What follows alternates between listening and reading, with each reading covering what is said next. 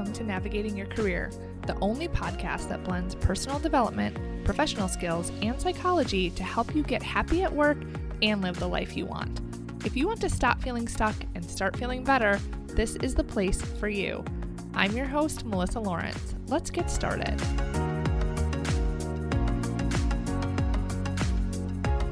Hello, and welcome to this week's episode of the podcast. I have another great guest for you today.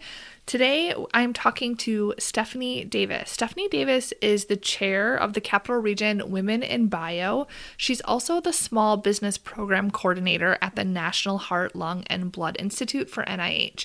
And we have a great conversation about her career path and what led her to Women in Bio, all of the different ways that Women in Bio, which is a national organization to advance women in the sciences, has helped her with her career and can help women at any level level of their career. And I also want to note it's really open to all identities as well. And we talk about that. We talk about all of the benefits as far as the opportunities available to you to grow in your career to get you to your next level, whether you are entry level all the way through executive and C suite.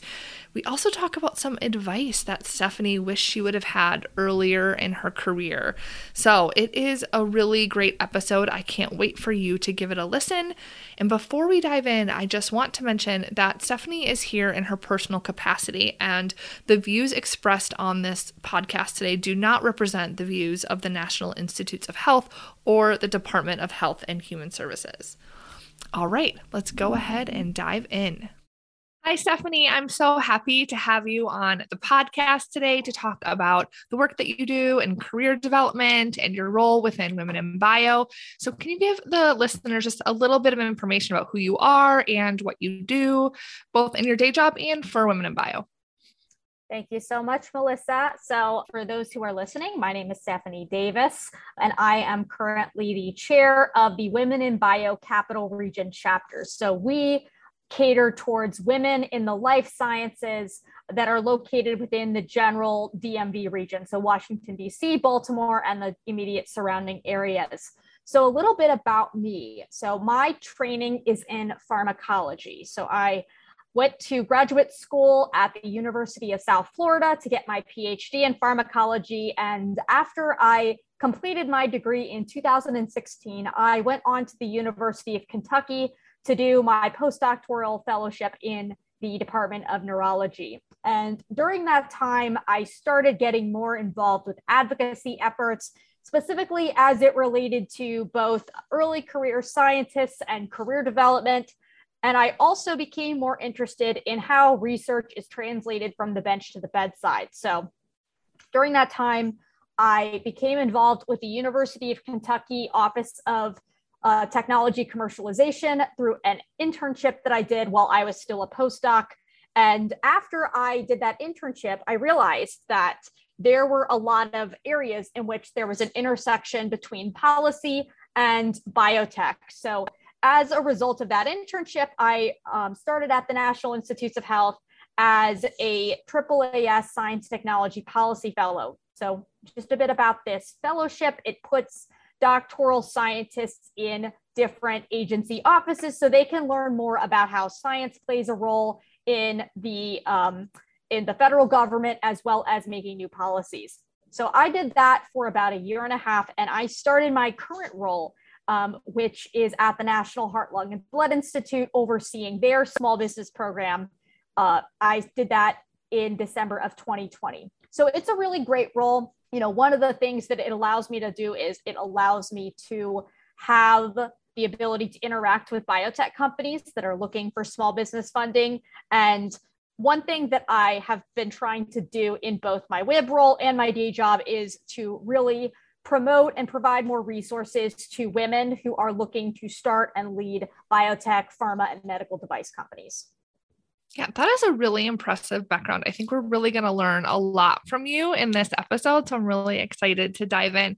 So, uh, before we, I guess, get really deep into women in bio, I'm curious what kind of called you to this? Why are you passionate about this space? Why is it something that you really care about? Absolutely. So, one of the things that I really love about Women in Bio is that while it does cater towards girls and women who are interested in STEM and the bioscience fields, there is a really uh, strong emphasis on specifically preparing women for careers in entrepreneurship and, and fields that are outside of academia. So, when I was a graduate student, I was mainly prepared to be an academic researcher, but I wasn't entirely sure that I ever wanted to go that route. And Women in Bio really stood out to me because not only does it cater towards women who are established in their career, but there are also programs and opportunities for graduate student and postdoctoral women, as well as early career women who are maybe looking to be able to use their love of science and their talents outside of an academic research lab. So you know, I started kind of getting more involved with ways to train graduate students and postdocs for careers outside of the lab. And it makes sense because I eventually did find my way out of the academic lab and into the federal government. But what really drew me to Women in Bio is the fact that I wanted an opportunity to network with other women who were outside of the federal government, even though I do love my job and I love my network here. I wanted to be able to be connected to the local biotech leaders, especially those who are women. So that's initially how I became involved with Women in Bio. And I started volunteering for them in January of 2020 on their communications committee, and the rest is history. Yeah. And now you chair the entire committee for the capital region. So what do you do as chair? I mean, I know because you know we work together bio. I've talked a little bit about the MAPS programming and the mentoring that Women in Bio provides, but just I think there's so many opportunities. We're gonna really dig into a little bit more, but from a volunteer standpoint and the way that you can demonstrate leadership skills and do a lot of things that you might not have the opportunity to do in your role, but then also the ability to give back and to mentor and network and the things that you get as well. But what do you do as a chair? Yes, that's a great question. So it was definitely a unique experience going from my role leading the communications committee, where there are some very distinct roles and deliverables. You know, you manage the social media, you are in charge of coming up with event recaps and interviews with different members of the chapter, towards more of the vice chair, which I served in before the chair role, and then the chair role part of my responsibility as the chapter chair, in addition to overseeing the roles of the committee leaders, is also to help build strategic connections with other stakeholders and organizations in the general capital region that can help us achieve our goals. So, for instance, one of the things that I try to do is I try to reach out to different organizations, such as universities, such as biotech companies, to tell them more about what WIB does and how we could potentially work together. What a lot of people don't know is that there are opportunities for things like universities and biotech companies and other organizations to be able to purchase bulk memberships for their employees. So that way they are able to take advantages of the Women in Bio membership benefits. Additionally, I am kind of the master of referrals. So when I find a potential connection or somebody who wants to get involved with the chapter, one of my main roles is going to be to help take that person and connect them with the appropriate committee leader who can help them be more involved with the chapter. And finally, one of the things that myself and my vice chair are responsible for doing is bringing in new leadership. So while each committee leader is responsible for ensuring that they have a successor and they have somebody to take over the committee once their term is done. I have taken it upon myself to keep on the lookout for talented individuals who would like to donate their time and their efforts to the chapter. So, what I will do along with my vice chair is we'll go and we'll try to find people to fill these different roles. And then we will oversee the process of bringing them on board, facilitating a group interview and connecting them with the appropriate committee leader to get them appropriately onboarded. So it's a really great role. It allows me to kind of have a bird's eye view of everything, even though it is different from my previous role, but it's been extremely rewarding because I feel like being chair has given me the opportunity to work one on one with pretty much every leader on the committee. And that has been extremely rewarding because these are women that I probably wouldn't have met otherwise if I wasn't involved with women in bio. So, because of that, being chair, while it is a demanding role, it's been an extremely rewarding role. And I'm so glad that I have had a chance to serve in this capacity yeah just listening to you talk about everything that you do in that role it's it really likens itself to a lot of other leadership roles like you talk about leading a leadership team and making connections the visibility that you have the network that you build and for people that work in this industry or in this space it's very well connected. So it's really important you have a strong network and that you have people you can refer to that people know you at the companies that you're applying for because referrals really are strong when it comes to getting the type of position that you want. They're really important. And you get a lot of really good visibility as well, right? Because we have a board of directors for women in bio. So these are really high level executive team members at other companies. And so you get to build relationships with them as well, as do everyone that works really or that is part of women in bio through the networking events, the Her Story Gala that at the time this comes up would have already happened. But I think the the opportunities that you get in this space are just far beyond really even what the best company can offer because of that matrix ability to network with different companies in and out of industry, meet people, like you said, that you hadn't met before, and then the ability to really develop as a person and as a leader in a safe space so, can you talk about that a little bit more? Because I think that's really important. Like, you are demonstrating all of these leadership capabilities, but it's without the pressure of necessarily working and doing that for your company. So, you can practice and see what you like and also see what your strengths are, what your development plan is on a deeper level. So, how has Women in Bio benefited you from that perspective? Oh, it has benefited me immensely. So, one of the things that as I mentioned, this role is very, very rewarding, but it has offered its challenges. So being in charge of the chapter, and this is a, you know, this is a chapter of nearly 300 members. You know, I'm in charge of a team of 20 plus women, and it's really taught me how to supervise other people and to, you know, kind of strike that balance between being hands on enough that they know that they can come to me if needed and but not being so hands-on that I turn into a micromanager.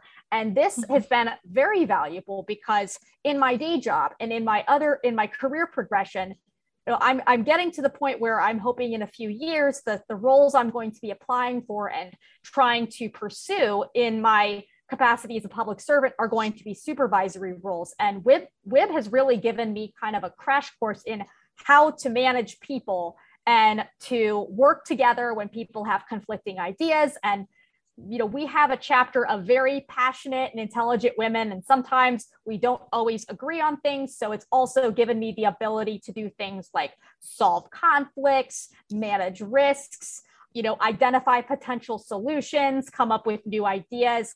It's really in terms of kind of building those soft or transferable skills it's really such a valuable opportunity and I recently wrote an article about basically how serving on women in bio or being involved with the chapter can really be a valuable career development experience for women who are early on in their career. So, this article was published very recently in the newsletter for the National Postdoctoral Association.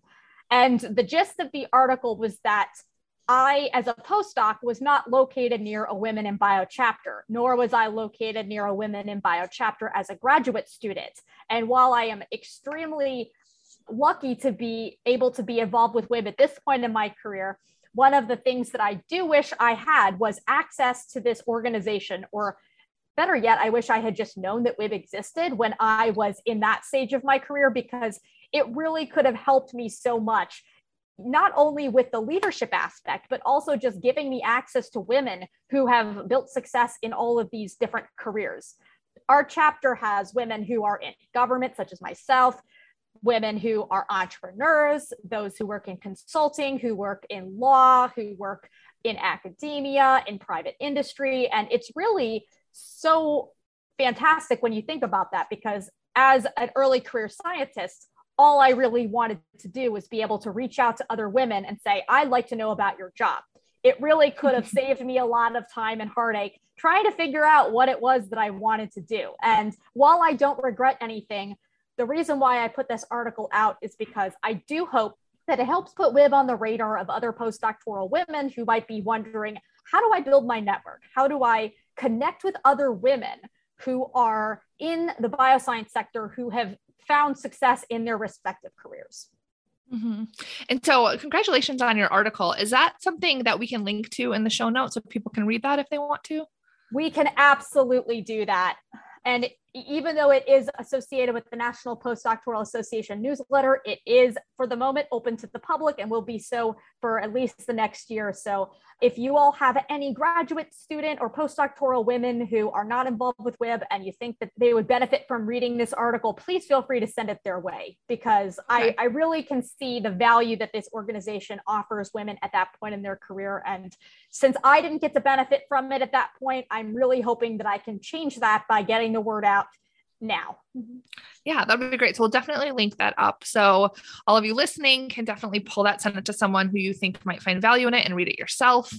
And so you talked a little bit about early career and how valuable it would have been to have WIB earlier in your career. And I know that Women in Bio really caters to kind of all levels within the career life cycle. So can you talk a little bit about how Women in Bio would support you in the middle of your career or even at the executive level?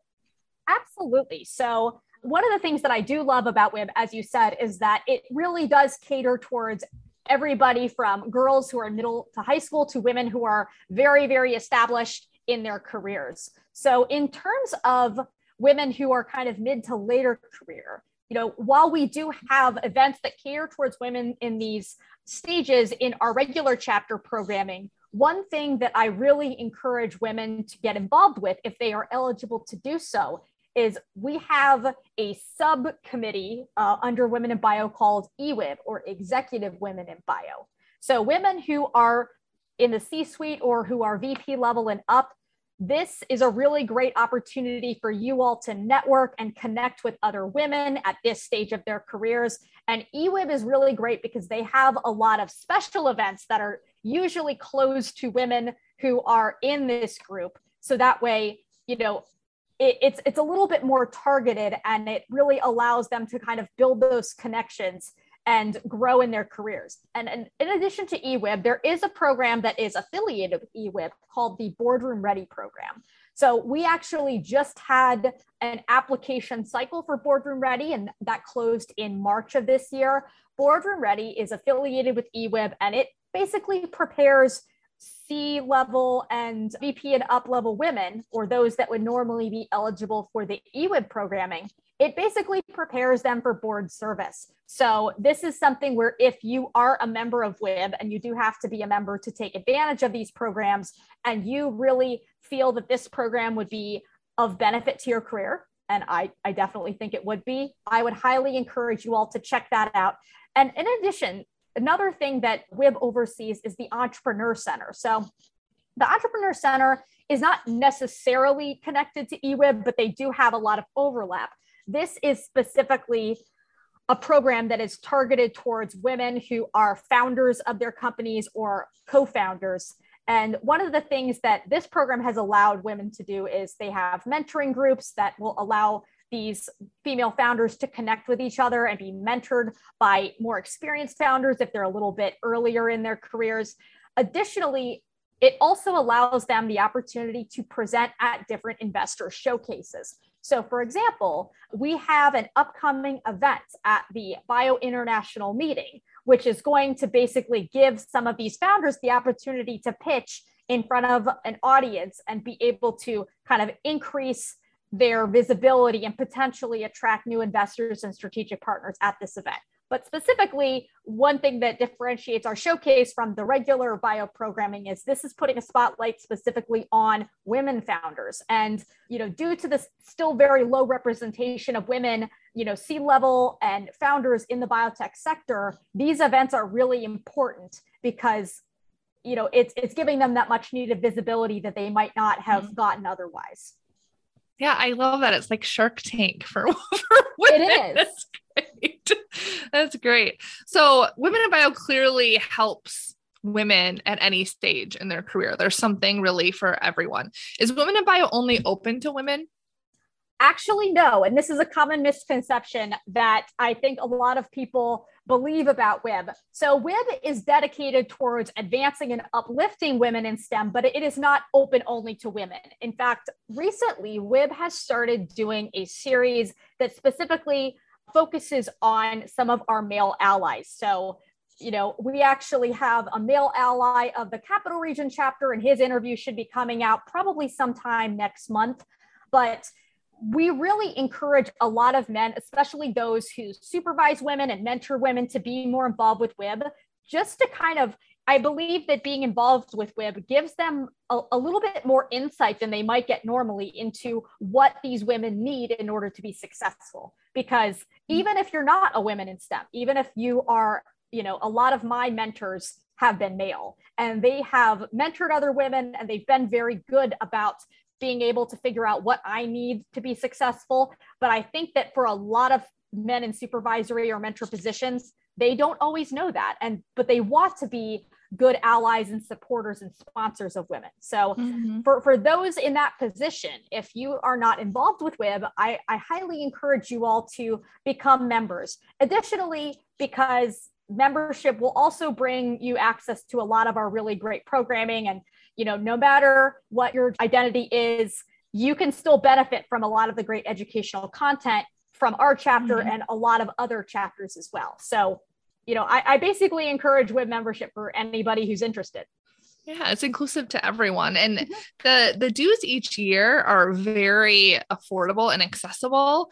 I'm always surprised at how low the the annual fee is. It's under $100, I think. And a lot it of is. professional associations are double that at least. And so what you get with the MAPS programming, the mentoring, the events that you get access to, the executive women in bio, there's really so many benefits that you get including the networking, which is really invaluable. And there's a lot of networking events. So we talk a lot about the capital region. That's where we are. But for those listening that are not in this area, I know Women in Bio is national. So can you talk a little bit about the other chapters that people might be able to get involved with? Yes, absolutely. So, one thing I will mention before I go into the other chapters is that even if you are not located near a chapter, you can still get involved with WIB. And that means being a member. You could also volunteer on the national level. I guess the silver linings to the pandemic is it's really made those distances shorter. So, for example, it's given us the opportunity to collaborate with other chapters and to get to know each other in a way that maybe we wouldn't have done so if everything was in person. Just to give you a good example, mm-hmm. I actually got to know several of the leaders of the Chicago WIB chapter. I had gone to one of their events last April. It was an open house type event because I was considering setting up a similar event for the Capital Region chapter. So I just I was able to register and pop in this event just to see how the format was. But I also got a really great opportunity to network with the other women and get to know the chair and vice chair and introduce myself. And it was lovely. And even though I'm not in the Chicago area, it's I really encourage members of WIB to pop in and say hi to uh, some of the other members in other chapter events. A mm-hmm. because it's often the programming and the topics are really of use no matter where you're located but also it's just it's a great networking opportunity mm-hmm. and i've really really been grateful to be able to do that but if you are located near a chapter there are 14 chapters in north america 13 in the us and one in canada so for the most part, uh, there are a lot of chapters located in the northeastern US. So these include a chapter in the Boston area, Connecticut, the New York metro area, Philadelphia metro area, Pittsburgh, the capital region, Research Triangle Park in the uh, Raleigh Durham area, and the Atlanta chapter are all on the East Coast. And in the center of the country, we have the Chicago WIB chapter and the Texas WIB chapter. And then if you go to the West Coast, you'll have the Seattle chapter, the San Francisco Bay Area chapter, and the Southern California chapter. And then, of course, we have our Canadian chapter in Montreal. So if you are located in one of these areas, these opportunities to get involved at the chapter level and be able to attend in person programming as it comes back are really valuable as well. So while you can be involved with WIB no matter where you are, I really would encourage those of you who are located near a chapter to connect to your chapter's leaders and see how you can get involved. Yeah, so there's definitely something for everyone, and you are not bound to where you're located. So, no matter where you're listening, there's something that you can get involved with, something you can learn or take advantage of by being part of Women in Bio. And you don't even have to join to get information about Women in Bio or even attend some of the events. Some of the events are open to everyone, so you can learn more about it. I just attended one recently that was hosted by National. That was speed networking, where you were in breakout rooms in Zoom, but you also learned a lot about what Women in Bio does and how to get involved.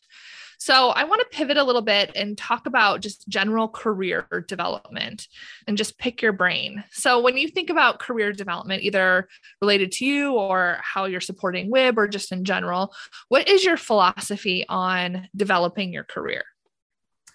Yes. So, in terms of my philosophy on developing my career, I am a big fan of being able to visualize all of my options before making a decision.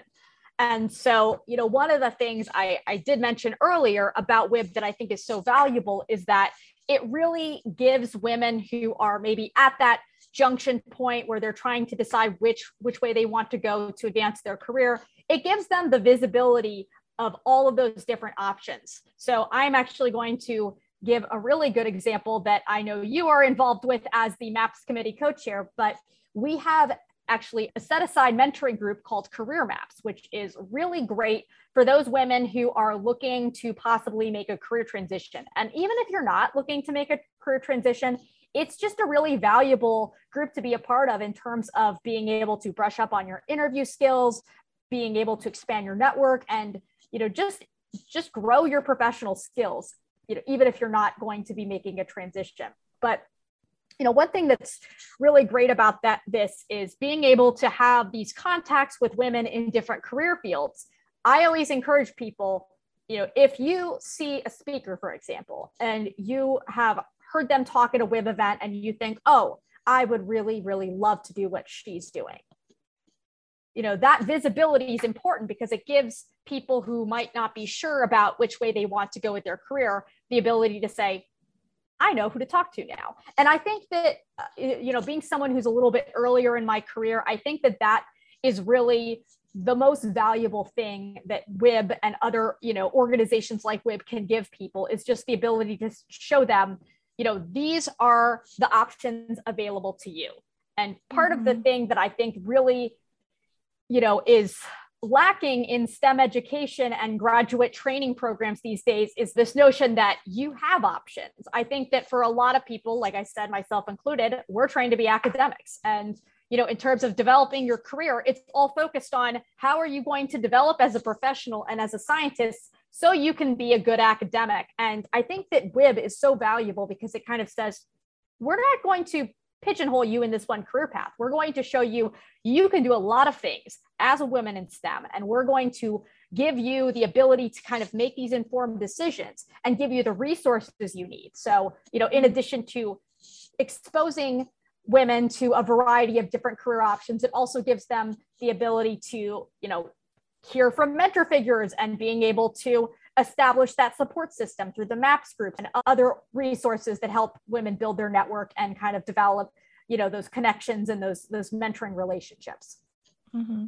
So what I'm hearing you say is to really own your development. So, regardless of what your company might offer, being part of WIB or, or, organizations like WIB will help you determine for yourself what you want.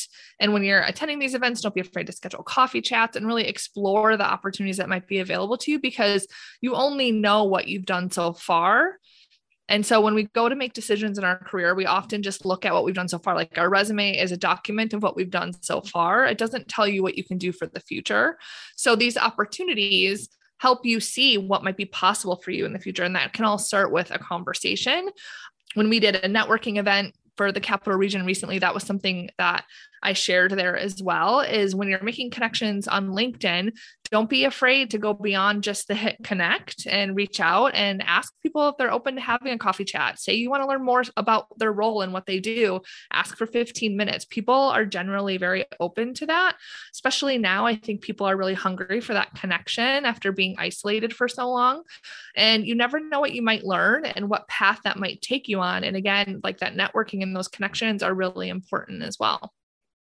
Absolutely. And and I think Melissa, you just summed it up better than I could have done. So just giving I, I really think that it allows women to be able to kind of take control and steer their career development in the way that they want to. So some mm-hmm. companies have really great professional development programs available for their employees, and that is wonderful. Other companies maybe don't have those those programs available yet. And I think that being a part of WIB and giving these members access to a lot of these resources and and you know experts and you know professional development resources kind of gives them the ability to say okay well i'm not just limited to what my uh, employer provides. I can you know take this into my own hands and be able to make the connections and learn what i need to know you know to be able to make that next big step. And i'm really glad you mentioned the virtual coffee chats and being able to reach out to other women for informational interviews. One of the things that's been so great about being involved with WIB is that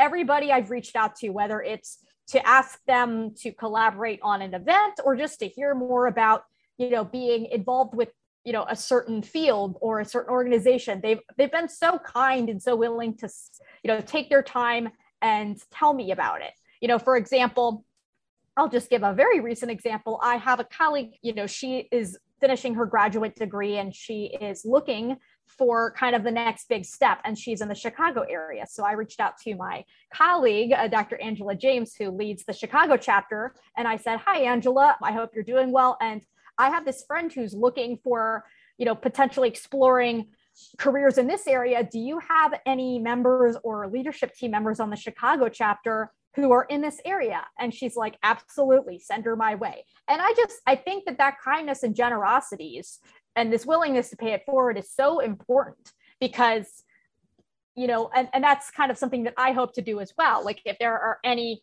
members or, you know, earlier career graduate postdoc members who are interested in maybe what I'm doing or something similar to what I'm doing, I, you know, I want to be that person who they can use as a resource. Mm-hmm. Yeah, that was a great example also of how you're a connector. You said earlier how you connect people with yes. other people, and that was another way that you did that. So, what do you think are some challenges that women in bio have in the Ooh, workplace? Yes. So, I don't know. That could be a whole episode. Yes. um, so, in terms of right now, I would say, you know, a lot of the challenges that women face, you know, the biggest one I can see is that women are expected to perform you know very highly in their workplaces. And then for a lot of women they're expected to go home and take on the majority of the household responsibilities including childcare chores just general household management. And there's that expectation there. Um, i don't think that it's really there in the same way for men. So for example i'm just going to use the academia as an example you know, academia is really, uh, you know, the way that the job is set up is really designed for a married, you know, a married man who has, you know, a partner who's able to take care of their children and take care of the household. And, you know, so that way he could devote all of his time to being in the lab and advancing his research. And for women, you know, when we're expected to do a lot of these same things, we still have other responsibilities to balance. And for a lot of people I've seen where you have two people, um, you know, two partners who are both in academia, there becomes that challenge on who's going to really balance what. And I'm sure that everyone who's listening has probably seen this, but this has really become worse with the pandemic. For example, I worked at home for about two years since March of 2020. And a lot of my colleagues who I interact with a lot really expressed having struggles where they were expected to do their job, especially my female colleagues. But at the same time, they also had to you know look at their children and supervise them for their virtual schooling. And it was just this huge challenge where a lot of people had to change their work hours and adjust their schedules accordingly so they could get their work done but also be there for their children and you know be there to help them with their virtual school and everything else when they're home during the day. Another huge issue that i'd like to touch on and you know this is more of an issue in academia probably less so in government and industry but you know, a lot of women, especially early in their careers, you know, when they're getting their graduate degrees and they're doing postdoctoral training, you know, they really don't have a lot of benefits to provide that safety net for them. So, for instance, you know, for women who are mothers who are getting their graduate degrees or who are doing postdoctoral training, many of these places do not have paid maternity leave or paid childcare. And these are, you know, or they're you know maybe they do have these in certain areas but the, the pay is low and it doesn't allow them to really support their families. So i think for a lot of you know a lot of women where they're expected to be the caregivers and the providers and still you know they want to be able to advance in their careers it really can be very exclusive if you know they have to make that choice between supporting their family and advancing in their career. And i think that you lose a lot of talent that way. I think you know, when you give people that ultimatum and you say you have to choose between your career and your family, you're going to lose a lot of people because family is going to take precedence. So I would say specifically in the bio, you know, the bioscience sector, I think it's getting better, but I think there's a lot of improvement in terms of making sure that women have what they need to be supported, not just as a scientist, but as a whole person. I think that when women are expected to put work above all else, and they are still expected to carry the brunt of other responsibilities. They are the ones that often get the shaft. And I'm really hoping that with the pandemic, it's allowing us to have these conversations about how to make things better and how to, you know, avoid putting female scientists in this position. But I'm not sure. We'll have to see how it goes in the future. But I think that it really has brought up a lot of important conversations that have been long overdue. Mm-hmm. Yeah, I would agree with you. And so I know there are a lot of leaders that listen to this, maybe heads of HR might be listening. So, what advice would you give both to companies and maybe to individuals experiencing this to better balance or create that experience where they can have that flow, so to speak, between work and home and and not be so overburdened? That's a great question so there that's that's another topic where i could i could have a whole session just devoted to changes that these workplaces can do. But you know, I definitely think that one of the the best I guess silver linings to come out of the pandemic is that a lot of workplaces are seeing that we don't need to be in person at the office every day to be productive. In fact, with a lot of people and a lot of my coworkers and colleagues in other areas have been saying is that this ability to work remotely or do a hybrid schedule where they're in the office some days and outside of the office other days it's really helped them be more productive because you know they're shaving maybe two hours off of their day or more in some cases from their commute. They're not having to get up as early. They're able to spend more time with their families when they're done with work. And this is really helping them be more fulfilled i believe. One of the things that i've heard from a lot of hr professionals and employers during the pandemic is that people are leaving because they're burnt out because they're feeling like they're at the end of their ropes. And i think I think one of the ways in which employers can prevent it from getting to that point where they feel like, you know, they're they're losing talented people is to make sure that they are offering them that support and balance. Another thing that they can do in my opinion other than offering things such as like paid maternity and familial leave which which really should be you know should be a given for everybody is also just offering flexibility so i've been very fortunate in my workplace to have supervisors and leaders who've basically said, listen, you know, we understand that everyone's life situation is different and there might be some days where you know you have to take care of a family member or you have to go do this. And we're we're letting you know that you need to be able to adjust your schedule as needed to be able to get this done. And i think once again offering that flexibility and not putting women in this situation where they feel like they have to choose between one or the other is really the best way that companies can retain their talented workforce. Because even though these women are very talented scientists and professionals like they they're whole people. And you never want to put these women in a position where they feel like they have to choose between their identities because you know usually when that happens somebody's going to lose. Mm-hmm. Yeah I, th- I think that, that that's great advice. I think the unofficial motto of some of the private industry at least has been do more with less. And it has been almost it's in, in an effort of lean especially in those areas that are really trying to create maximum efficiency. That is looking all at the process and not necessarily the people. And i think that that should be switched a little bit to, look at the people first and then look at the process so i think that's really important and the only other thing that i would add there is that i don't think we can expect our employers to create the type of lifestyle or work environment that is best for us. They create that for themselves based on their business and what their values are and their bottom line, the decisions they're going to make. And so I think it's important that if you're suffering with this that you advocate for yourself and decide what your work boundaries are. What are those things that you need to do to take care of yourself and your health? Because that is more important than the job that you have. And it doesn't always seem that way because our jobs become our identities and it's hard to separate them. But it's really important to look beyond the paycheck and these other things that are very important. And I'm just saying that you have to also look at where can you delegate? Where can you push things back? What is your standard you want to have? How can you manage up with your boss to get that implemented? How can you bring up this conversation to your hr um, because I, I see a lot of people expect their employers to do the right thing or to know what they want and they have to be able to advocate for themselves and say what they want as well.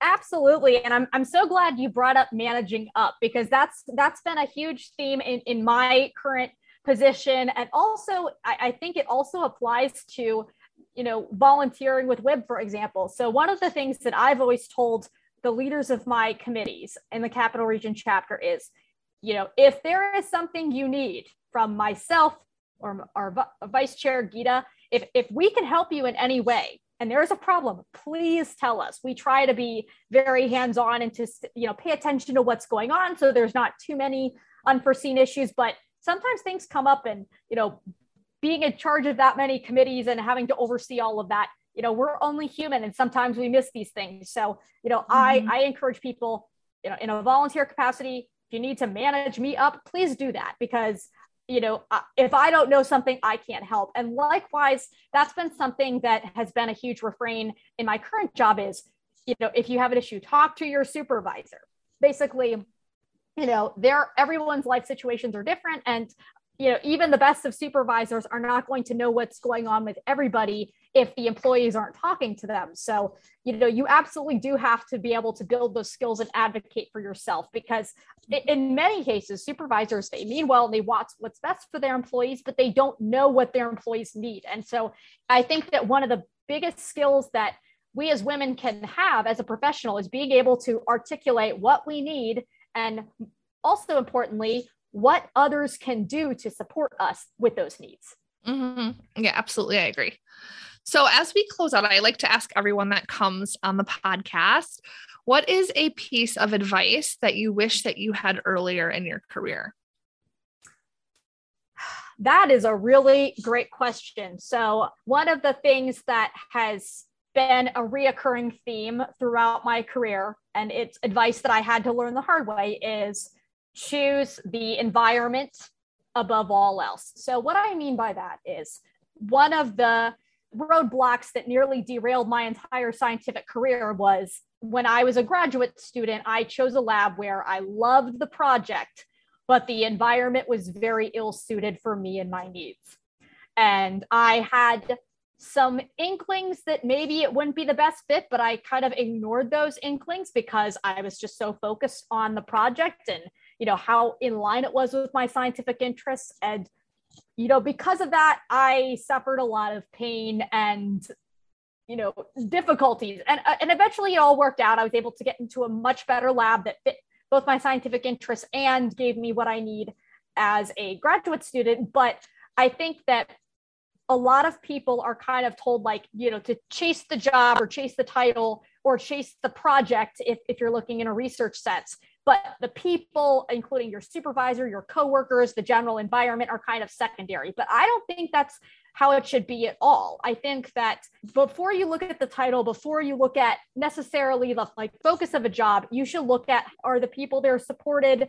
You know is this a place that people enjoy working or is it someplace that is very toxic and has a lot of turnover because people can't stay there for longer than a year before burning out or losing their minds? And so my advice i'd have to any woman in stem is basically you know when you're trying to make those career moves and you're looking for your next step when you're evaluating where you should go you know the people always win out to me i i've been able to be successful in my career thus far at the NIH because I had an amazing mentor figure who advocated for me and he really put my needs and my development first. And a lot of people aren't fortunate enough to have that. And I, I do pride myself in, in being able to kind of pick him out as the best mentor because when I was choosing between my fellowship offices, I had several that were really strong offices, but what was the deciding factor was the mentor.